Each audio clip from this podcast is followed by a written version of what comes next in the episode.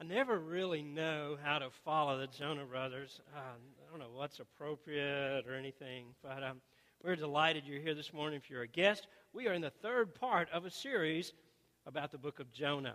And it's been kind of a fun adventure, learning some new things about a familiar text. And uh, I hope you enjoy uh, being with us today. Different kind of day. Um, as you may or may not be aware of, we are a church here one mile off the uh, university campus. That's a big part of our ministry. And I'm sorry that you guys didn't have anywhere to go. Uh, and just maybe suggest, uh, I don't know, Gatlinburg or, uh, you know, just to have a great spring break. Um, but it's a, it's a lot of fun. And I've enjoyed this, this series, and enjoyed some of the things that, uh, that God's kind of opened my eyes to and made, made fresh again for me. Um, today, we're looking at the third chapter. And one of the things that got my attention, I guess, as I began to read through this, and I had a professor years ago just give me some of the greatest advice. He said, instead of doing what most guys do, or, you know, teachers do, is kind of look at the passage real quickly and then jump over into the commentaries and start hammering out everything you want to say. He said, Whoa, hold off on that and just read that passage through several times and let it, let it kind of soak up a little bit and, and kind of see what's there and what becomes significant or special to you. Um, the word came to Jonah a second time. That's kind of the emphasis. I, I leaned over and told Kathy just a moment ago when, when Bill came up to, to pray before we worshiped with our offering, he, he pretty much preached my message in one sentence. So amen. You know, if you want to go, you can. You kind of got it if you were listening to him. Please don't, though. It would kind of hurt my feelings. I see some people starting to gather their things and move toward the door. Um, but that's it. God's compassion is so overwhelming. And, and I love the fact that sometimes He comes to us a second time. And in my mind, I've wondered what is this thing? You know, the, the word of the Lord came to, to Jonah. And I wondered how that worked. And I thought about in John chapter 1, where Jesus is presented as the Word of God. And in my imagination, I wondered if after the fish, and by the way, this is a little um, just inappropriate for you know Sunday morning worship, but when this whale released Jonah, what he actually did is sort of like your kids. It's, it was like projectile vomiting. Okay, isn't that gross? Now, aren't you glad you came? Um, but that's what he did. He just he just like spit Jonah out up on the beach, and and I don't know if Jonah was conscious or unconscious, but wouldn't that be weird? I mean, wouldn't that be one of the most amazing stories? And you're, you're thinking later, I'm going to try to tell people about this, and they're going to, you know, what happened? And but he's lying there on the beach. Maybe he's, you know, he's made a sand angel. He's just kind of, it's real fuzzy, and and he senses in this bright sun, you know, a shadow passes over, and he looks up and he's trying to focus, and maybe there stands the Word of God, and maybe the voice he hears saying, "Hey Jonah, we ready to do Nineveh now?" we, the word of the Lord came a second time. And maybe, I don't want to project too much into this passage, but maybe there stood King Jesus saying, Here I am, the Word of God. You know, in chapter 1, what had happened was that God told Jonah, Arise and go to Nineveh because their sin is ever before me. Their sin is ever before me. And now, fast forward through all these adventures and all the things that have happened to uh, Jonah, and now the word of the Lord comes a second time, except this time he says, I need you to go to Nineveh because I tell you to. I need you to go because we've already been through this. Now, here's today's part of the story. Where it begins, uh, the Bible says that he's on, he's, it's a three day journey across Nineveh. Look at um, chapter 3, verse 1. The Bible says, Then the word of the Lord came to Jonah a second time Go to the great city of Nineveh and proclaim it to them uh, with the message that I give you. Jonah obeyed the word of the Lord and he went to Nineveh. Now, Nineveh was a very important city. Uh, a visit required three days. It's a three day journey. And that kind of got me curious. And I was telling a friend this morning that sort of set me off on this tangent uh, about that journey because, in my mind, I'm kind of compare uh, in some ways that there are similarities between our city, Knoxville, and Nineveh. Nineveh is modern day Mosul, Iraq. And at this time, it was a pretty, as this text says, it was a pretty important place. It took three days to start at one end and walk through the other. Now, Knoxville is 92, as you know, 92.7 uh, square miles. Um, and I've tried to figure out how long would it take you to walk from end to end. I think it would be kind of the same. As all of us know, it takes, if you could walk on water, 346 days to walk all the way around the world. So I think that if you started, um, say, you know, out in Farragut, say at Max Shell's house, and, and you were to walk all the way across, you know, until you start getting out in uh, like Straw Plains or whatever, that, you, I don't know, some of you might could do that in about three days. That would be um, hoofing it pretty good and, uh, eating some short meals and, and taking quick breaks. Uh, so that's kind of the picture of what was happening here. Now, Nineveh was a commercial route. Like Knoxville, it was at this crossroads. We've got, you know, I 75, we've got I 40, then you go down a little bit, and there's, what is that, 80, and there's, you know, it, it's kind of a place where a, a lot of traffic would cross. Nineveh had about 120,000 people that lived right in the city.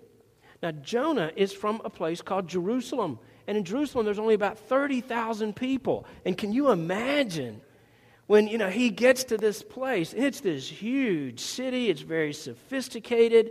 Uh, it's, it's, a, it's a big place. It's uh, built on a, on a plain, so there's lots of room to expand. There are no hills there, so that it can just keep going and growing.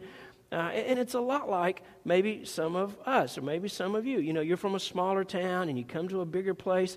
I thought about our students today. You know, 110 of our guys are in New York City. And this morning, I've been following their tweets. Uh, they're all over the town. They're in Sojourn Church and they're at. Uh, you know, the gallery, and, and they're uh, just, you know, all these different places, and they're worshiping. But there's 110 people that we've sent uh, into a big city like New York. And some of the people who've, you know, kind of communicated back have said, you know what, I'm from Soddy-Daisy, Tennessee. Or, you know, therefore, you know, I'm out in Claxton and oh my goodness, I ain't never been to New York. This place is so big and it's, you know, it's just so intimidating and there's all these accents and there's all these people and, and things going on and uh, it's just, it could be overwhelming.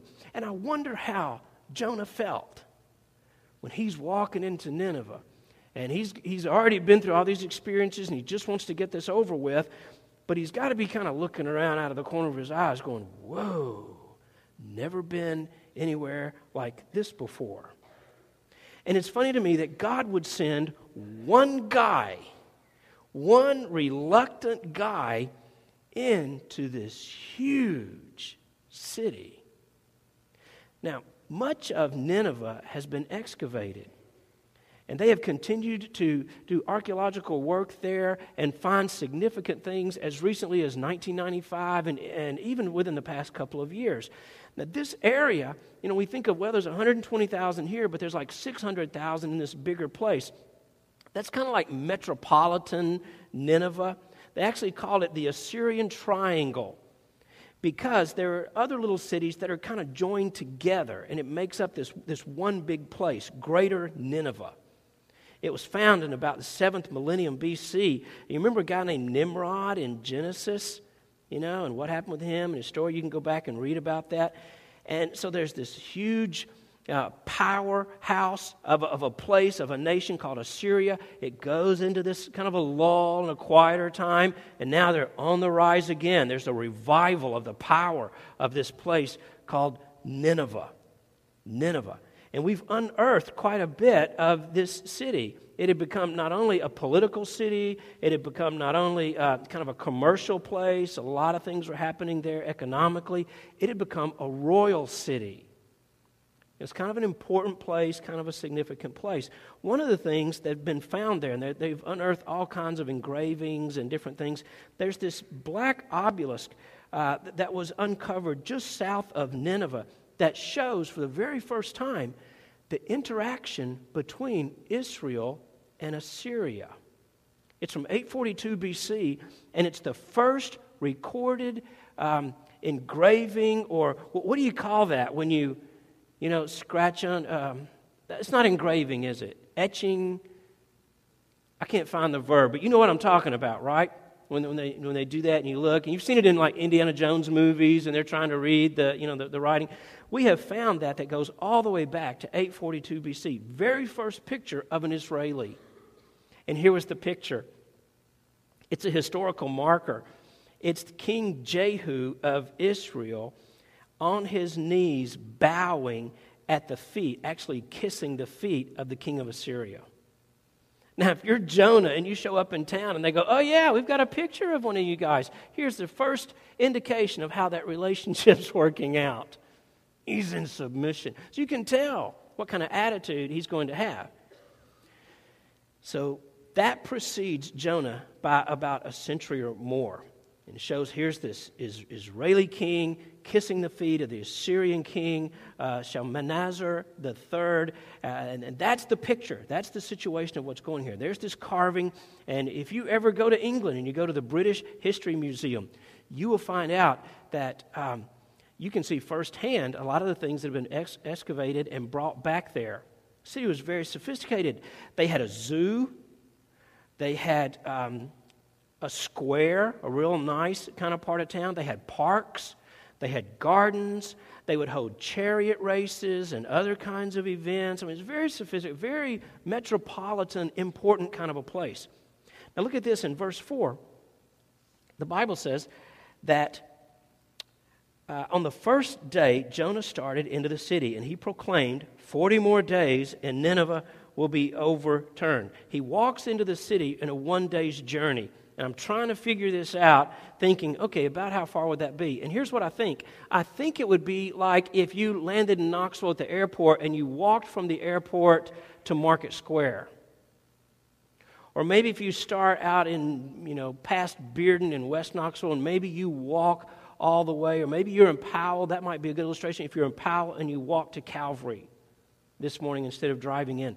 That's about how far. And this city just goes on and on and on. He's walking and he's looking around. He's kind of a, you know, freaky looking guy to begin with because of everything that he's been through. He gets to where he feels like, okay, this, this feels good. This is the place. He stops, he clears his throat, and he says, 40 days and Nineveh will be overthrown. Thank you very much.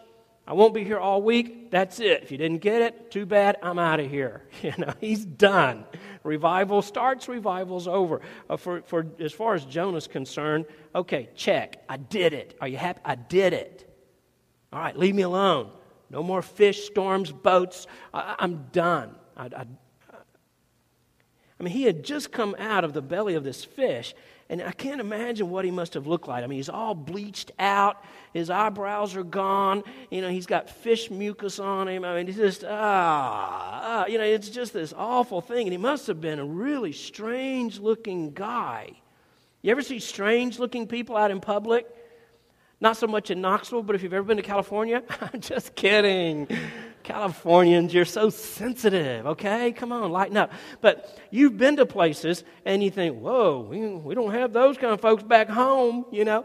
And, uh, and, and it's hard to take your children into an environment where they see people that are, they're not used to, that are different from themselves and you know they're going to say something, right? No, don't, don't, don't, don't, don't say anything about the guy with the spiky purple hair. Don't, no, he's just, he's just a regular, you know. But your kids are going, Mama, Mama. And you go, no, no, no, no, no, because you know it's going to come out. Well, that's sort of the way it was the other way around. When Jonah walks into town, and people are watching this weird-looking character and he's just kind of shuffling through. His clothes are all tattered. I can imagine he's still in a little bit of shock. So maybe he's jerky and he's twitchy and he's walking through. And people are texting each other Who is that guy? I don't know. What happened to him? Some folks are getting out their cell phones and they're taking pictures and then they're Facebooking that. What are you doing? Oh, I'm watching Freaky Guy. Other people, you know, he sent out a tweet oh, there's a bleached out guy walking through town. You got to come see this, you know, and they're, they're hitting the button.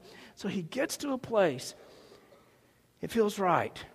and he's all trembly and he's standing and, and at some point you know he just he comes to a stop i don't know if by now he's made a cardboard sign you know the hold so you can see he's cardboard sign guy and he didn't ring a bell he didn't shout out he didn't you know blow a trumpet there was no introduction music there was nobody to stand up and go, Ladies and gentlemen, thank you so much for coming here today. We have for you live right here in Nineveh, Jonah you know, and it, thank you, thank you so much, you know. And, no, it wasn't anything like that. He just stood there and people are walking around. And you know how you act when that guy is there and you're uncomfortable? Can you imagine this guy? He's got a different accent, he's from a different place, he looks totally bizarre, and he's about to say something. And people, you know how you do. You know how you do. You go downtown, you see, and you, and you kind of you give them a wide berth. You know, you, you do it. You walk way around them. You, you don't make eye contact. You pretend like you don't even see them. so people are walking by and they're acting like, I don't even, what Jonah? I don't even see a guy. Smells like fish, seaweed in his hair. I don't even know what you're talking about. But later they're going, Did you see that guy? Yes, I saw him. Don't look, don't look, don't look. Jonah's here. This is his moment. And the thing about on his side of things, he's still not happy about his job description. this is not what he wanted to do. He's not thrilled about being where he is. And he's thinking, I get this done, I can go home, and we'll just put all this behind us, and, and that's it. So he preaches the, believe it or not, especially for those of you from Calvary and you've been listening to me for a long time, he preaches the worst sermon ever. And the only good thing that you would like about it is it's really short. it was it's like a podcast. It was done, you know. It was just so fast, uh, and it's over. Preaches the worst sermons ever. And, and then what do you think happens? I mean, you've had to sit through some of my messages. You've had to sit through other people's messages. And, and you know when they're just excruciatingly bad? And you're just going, it just grinds, and you're just thinking, somebody shoot me. I've actually seen somebody when I got going one time, and it just uh, maybe I just I wasn't somebody in this section right here. They just they just cut their wrist, and we had to get people. And I said, no, no, no, no. I'm just kidding, but it was just that bad. He's that guy on Market Square, and he's got the cardboard sign, and he's, he's looking crazy, and he's, and he's barely understandable. What are you saying? He's mumbling. He's about to say something. And people are walking around, and all of a sudden, there is this incredible experience of Holy Spirit power that fell in that place. How do we respond to that guy? We keep our distance. Here's how they responded. I want you to see in verse 5. The Ninevites believed God. They declared a fast, and all of them, from the greatest to the least, put on sackcloth. Yes, they repented he preached this little message, and there's this amazing response to that guy. The Bible says Nineveh believed God. You see, we have seen over the last few weeks, Jesus is at work. God is at work in Jonah's life. He's been at work through the wind and the storms and at the boat and in his you know, in his heart, I think a little bit, even in the fish. And there's all these things going on. And now we see it on open display. God is at work through one of the most unlikely people that you would ever think Jonah. And the Bible says that Nineveh believed God. It wasn't so much about him, you see. I understand this, and this became very clear to me for you know a while back. It's not about me. You know, there's some days you think, man, I'm just, I'm kind of, I think I'm communicating well. Other days you think, oh no, just keep driving for the border, fill up, and just keep going, keep going, keep going. You know, it's not about that. It's about the presence, the influence, and the moving of the Holy Spirit through those words. And when Jonah spoke that day, God was at work. And everybody, this is maybe one of the biggest miracles of the whole story Everybody. There's you got a sea captain had just hit town. Here's the local baker, and there's soldiers, and there, there are housewives, and there's school kids, and uh, they're getting out of school, and there's leaders, and there's followers, there's teachers, there's people who are all dressed up, and they're being carried on one of those things like you see in movies. You know, that's like the limo of the day, and they're and they're they're doing that. There are other people they're walking because that's all they got to do. They don't have a donkey or anything else. They're already wearing sackcloth because it's their everyday clothes, it's what they have. Other people, just, just all these, there's well known people. There's slaves, there are famous people, there are business people. You got the Starbucks people, you got the Krispy Kreme people. You've got all of this culture, all of these people. Suddenly, everybody is brought together in unity at this call to repentance. This one moment in history, this one, nothing like that had ever happened in that town. And it didn't matter how much money you made, how well connected you were, what parties you went to, uh, what circles you ran with, what, what you watched, what you were interested in, your hobbies, your economic standing, your political views. All of that didn't matter anymore. Everyone comes together at this place and in this moment. That, friends, that is the power of God. And that's one of the things I like that I see God doing at Calvary. We've got folks from all different backgrounds, from different parts of the country, even from other countries who attend our fellowship. We've got older people and younger people, people who dress up, people who don't dress up so much. And I think that's a beautiful picture of one of the things that God wants to do is to blend this city together under the banner of Jesus and bring us all together. And one of the things I want you to see that's happening here that, that's not real obvious or real clear is this element of Hebrew storytelling that's taking place. You see, the king repents and then he tells everyone, okay, you guys put on sackcloth and fast and don't even let your animals eat. And you think, wait a minute, didn't that just happen? Because the verse before that says the people repented and put on sackcloth. Then the king says, repent and put on sackcloth. Well, what's going on there? This is a way of Hebrew storytelling when they would tell something, if something really happened fast, and we kind of do this in English, but not exactly the same way. If something happened really fast, then they would tell the big thing. They would tell the main idea. Oh my goodness, you're not going to believe what happened. Blah, blah. And then they go back and tell the details. That's the way they would tell a story to indicate that everything happened rapidly that this took place in just a short amount of time.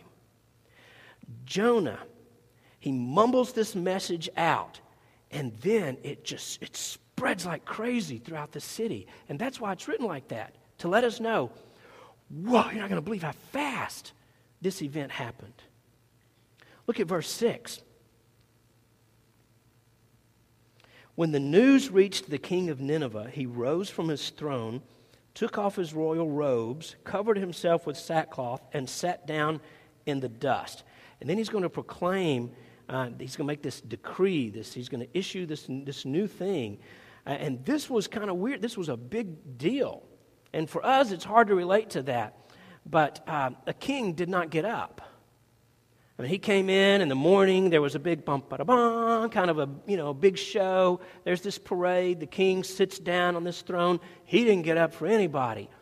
And there's this ordinary day, and all of a sudden the king, the king's standing up. What's going on? I don't know. He's getting up. He's getting up. He's up. You know, the king stands up, and everybody's freaked out about that. Oh my goodness, what do we do? I don't know. And then, even more unusual, the king starts taking off his robe. Whoa, king, what are you doing? I don't, that's not. he puts on sackcloth. This had never happened before. The king repents. He's changed. He stands up, he removes his robe, and he issues this decree and the decree. I don't think we have this up for you, but just let me read what it said, okay? It said, Do not let any man or beast, herd or flock taste anything. Do not let them eat or drink. But let man and beast be covered with sackcloth. Let everyone call urgently on their God, on God. Let them give up their evil ways and their violence.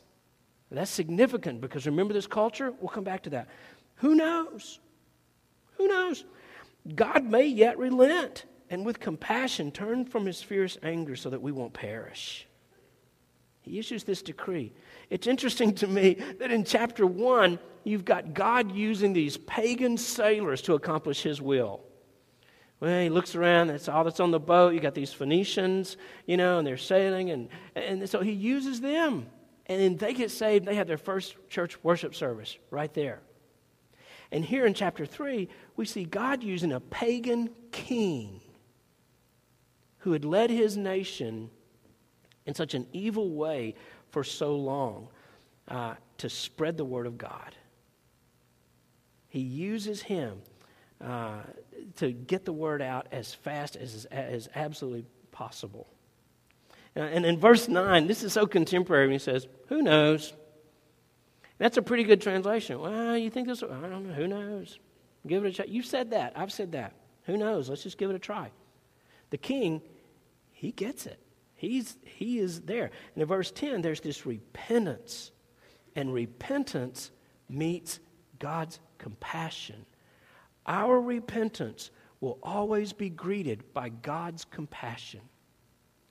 That's what ushers that in. That's what initiates that in. And there's where these two meet. Now, you've got to remember the context. You've got to remember who these folks were. They were a brutal, bloodthirsty nation. As we've gone along, I've shared with you some of their attributes and some of the characteristics and their reputation. One of the things they would do on a battlefield is that they would stack up their dead enemies, the bodies of their enemies, and make walls out of them just to intimidate, just to terrify the other army. You know, you, you, they begin to ride up and get closer, and, and there's a wall there. And as they got close, they'd go, Oh no, that wall is made of human bodies. I mean, it was just, they were those kind of people violent, ruthless killers. They were known for this throughout the ancient world. They never show mercy. If you're attacked by Assyrians and we're going to lose the battle, you better either get out of Dodge or just go ahead because you're going to be killed. That's what they did. And here we have that city, that place, those armies, this king. They repent.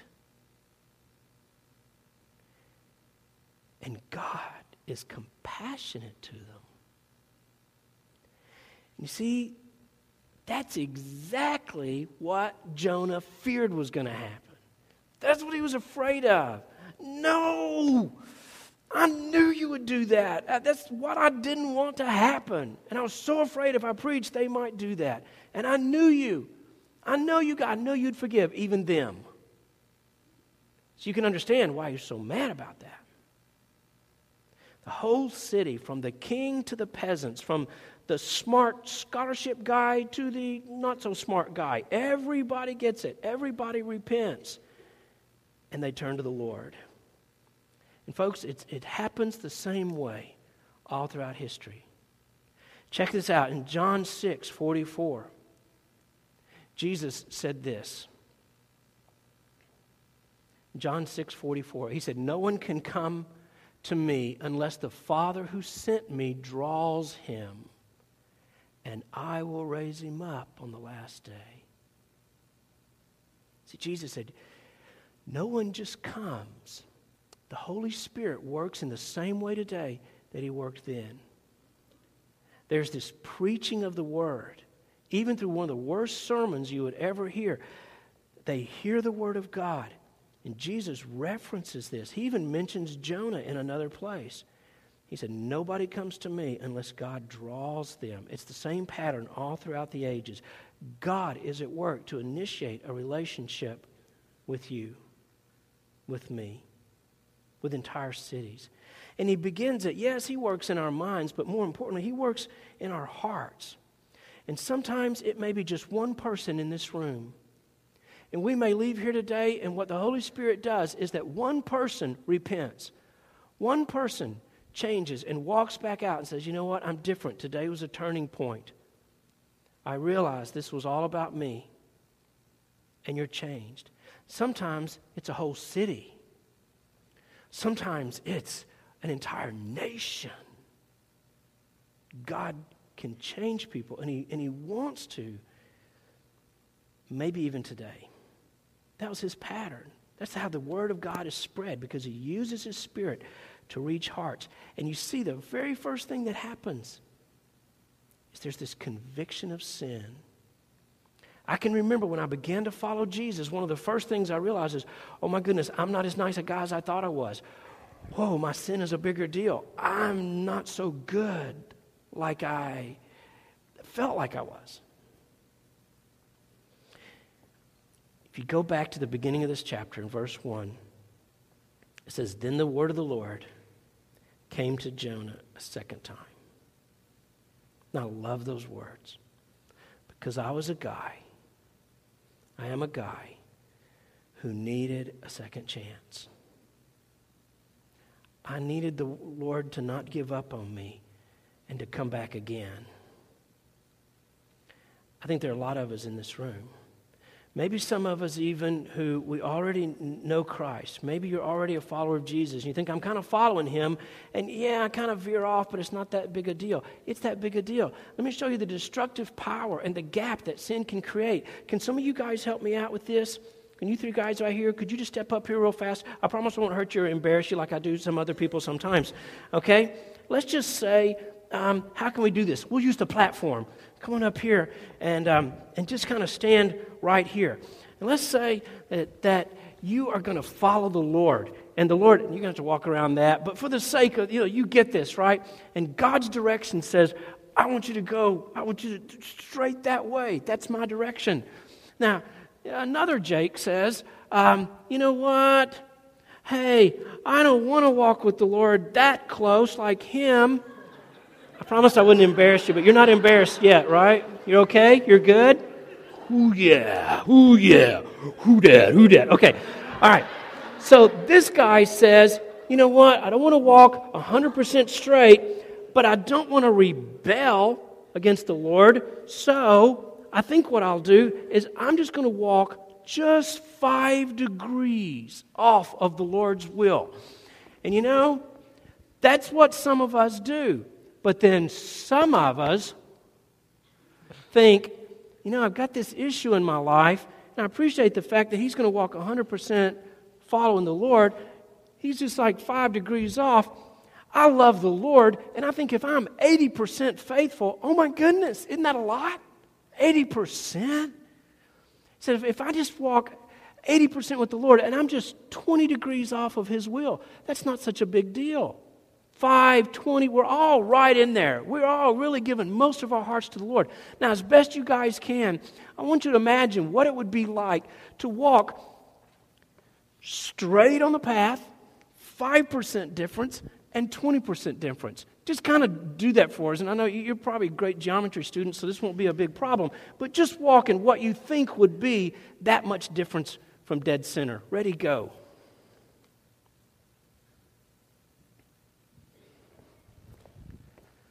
Okay, stop, guys.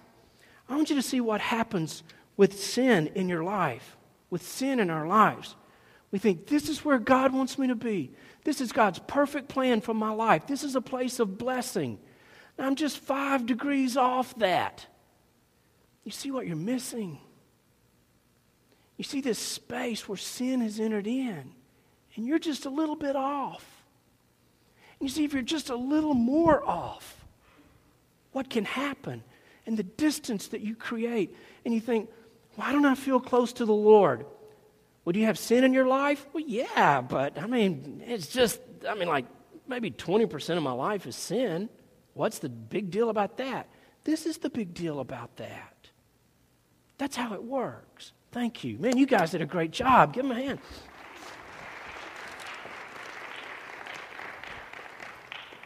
You know, I think that that's really this hidden thing, this, this consequence about sin. And the deal about Nineveh was they weren't just five degrees off. They weren't 10, 20 degrees off of God's perfect plan. That's where Israel goes, and that's where we go sometimes. They're like 180 degrees. I mean, they're like, no. Whatever God, we're going to do just the opposite. We're the Antichrist. We, we just hate that. And God forgives and shows compassion to them. So, whatever you've done, wherever you are today spiritually, whatever's going on in your life, and you think, yeah, I'm kind of off from God's will you know, a little bit, but I don't know. If God wants to show you compassion. He wants to bring you back into a perfect place where He can bless you and just do some incredibly amazing things in and through your life. That's what He's trying to show with Jonah. Now, the cool thing about this, and, and we'll just we'll kind of wrap up with this, is you know, you're so precious to God. You know, the, the Bible says um, that Nineveh was a great city in verse 2. The NIV, I think, calls it a very important city. Original language in the Hebrew, I think it could be translated very accurately a city that was important to God. And I like that because it was just such a vile, just such a wicked place so separated, so much distance between what they were doing and what God wanted them to do, but it was still important to God. And whatever you've done, wherever you've been, whatever your lifestyle, you know, you think, I think I'm, I think God's over me. I had a friend who was just in, in rehab program after rehab, and there had been abuse in his life, and there's all these issues. And he said, You know what? I think God lost interest in me a long time ago. I said, No, no, no.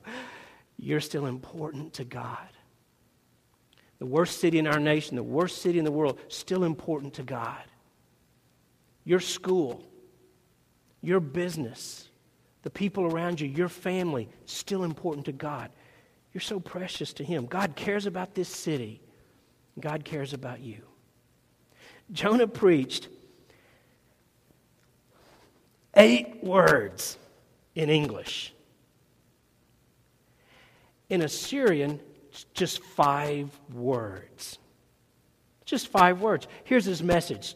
Check this out. This is what Jonah, sort of with a southern accent, um, several thousand years into the future, it would sound like Adi, Arbat, Ume, Ninua, Inabak. Adi, Arbat, Ume, Ninua, Inabak. Would you say that with me? Let's try it. Ade, Arbat, Ume, Ninua, Inabak. Amen.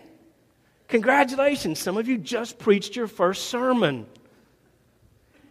And it was like a missional kind of a sermon. It was in Assyrian. I mean, that's that is so cool. Translated is 40 more days and Nineveh will be overturned. And it's interesting that that little verb, overturned, overwhelmed, destroyed, is the same verb that the Bible uses to talk about Sodom and Gomorrah, which was destroyed. And God said, I will destroy Sodom and Gomorrah unless they change. I will destroy Nineveh. Same word. Five word sermon that ripples across this entire city, changes everything. Who knows? Who knows? what God might do in your life. Last night I was thinking about this and I thought, okay, where do we land? What's the, you know, what do I do with this? And I came up with at least five ideas, five applications, five practical ways that I can respond to the truth that I know and I see in Jonah chapter 3. Here's one of those ideas take him up on a second chance. Take him up on that. Don't let it pass by. And you may feel this morning, I think God's given me, I think He wants to give me a second chance. Don't, don't skip it. Don't overlook it. Don't miss that opportunity. Have you ever had a boss or a teacher or somebody in a relationship say, okay, I'm going to give you a second chance? Jump at this. God wants to give you a second chance. Don't let it pass by. Another thing is to just to believe what he says. You may, may or may not believe what I say. I'm just another guy. I, I understand that. Believe what God says. Believe what God says. Really believe it. The third thing is just to re- the Bible says they repented. Repent. Doesn't that sound like cardboard guy? Isn't that what he would have written on his, you know, sign? Repent. Repent. It's still a valid message, no matter how it's been changed or, or you know, flavored and stereotyped through the years. There may be something in your life that's pulling you off 20 degrees or just 5 degrees. Repent of that. Repent. Turn away from that. The fourth thing may be something kind of unusual for you that you've never done. You may be at a place in your life where God's calling you to fast. One of their first reactions, they, they put on sackcloth, which was, it's kind of like a coarse burlap. And they would take off their nice clothes and they, they'd put this on, and it was very uncomfortable. And this constant reminder, this, this itchy hot reminder, oh, God's trying to get my attention. And then they would fast. And every time their stomach growled, and every time, you know, they felt that hunger pain, it was a reminder, oh, Lord, you know, like an ancient version of a, a, little bit of what Lent does. And some of you observe that and you think, oh, every time I, I don't do this or I do that, it's kind of a reminder of me that I need to pay attention to the Lord. It may be that God wants you to set aside a meal or an entire day, or for some of you, even several days. And I suggest check with your doctor before you do it and make sure it's safe. It's a lot safer for most of us than we think. You know, we're just so used to eating on a routine and skipping one meal, I feel like a martyr.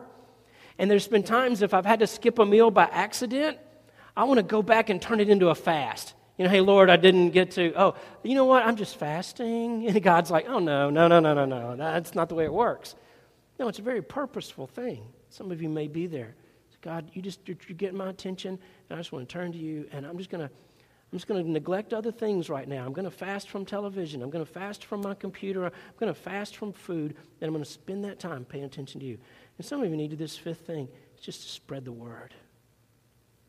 The spread. Whew, just like this instant wave of gospel whew, that went out over the city.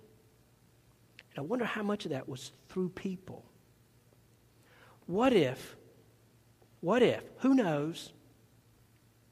Who knows? If all of us in this room, if we took several hundred people and said, we're all going to have one spiritual conversation this week with one person in our life. What if each of us said, you know what? This week I'm going to share my testimony. I'm going to present the gospel. I'm going to say something very specific not in an annoying way. I'm not going to be obnoxious. I'm not going to be judgmental. I'm not going to be condemning and get in somebody's face and go, guess what my pastor told me yesterday, and guess what I'm going to do? I'm going to spread the word right now. And I picked you because you are the worst sinner in the office. You know, or no. The whole neighborhood knows you're the one who needs this most. So here it comes. I've loaded both barrels. No, don't do that but just in a gentle way, buy somebody a cup of coffee and sit down and say, You know, I don't think I've ever told you my story, my spiritual journey, and how it is that I became a follower of Jesus. What if all of us had a spiritual conversation this week and we spread the word into our city because we really believe that our city is important to God? Let's pray. I'm going to